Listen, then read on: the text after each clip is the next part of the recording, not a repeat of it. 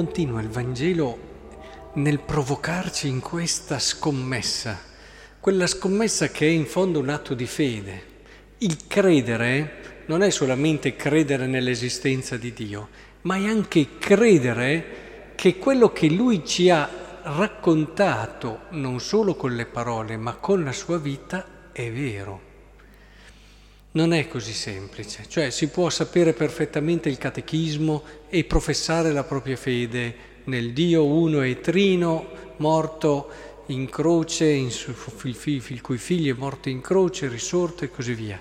Però il credere è anche il credere che, e qui è tutto il discorso della montagna, no? Abbiamo visto le beatitudini, poi abbiamo visto tutto lo svilupparsi di questo meraviglioso discorso di Matteo, e credere che è vero, che è proprio così, che solamente nel momento in cui noi scommettiamo sull'amore, anche in chi ci fa del male, anche in chi in qualche modo ci... qui parla di coloro che ti perseguitano addirittura, cioè si alzano al mattino con l'idea fissa di farti del male, eh, possiamo dire così, rispondere a loro con il bene è davvero la scommessa della vita, ma non solamente in qualche si voglia premio finale, è il modo più vero di vita.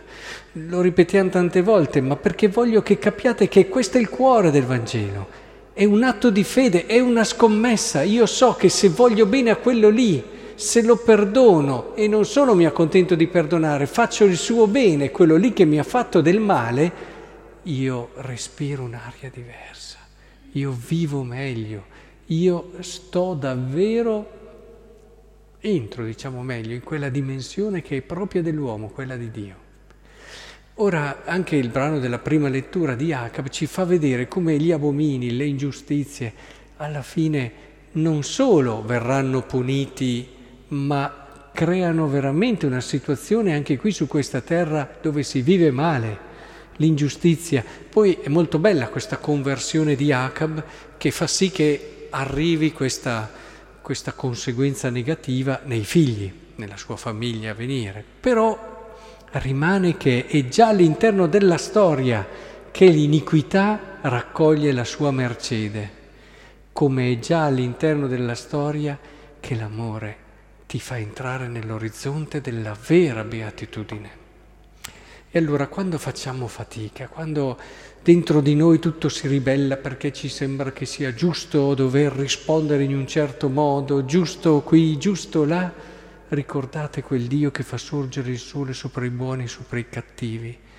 E ripetetevi nel vostro cuore, conta poco la mia fede in Cristo se non credo, se non so scommettere in un amore che va al di là dell'odio e del male ricevuto abbiate coraggio di scommettere su questa parola del Signore e raccoglierete vita eterna già da questa terra.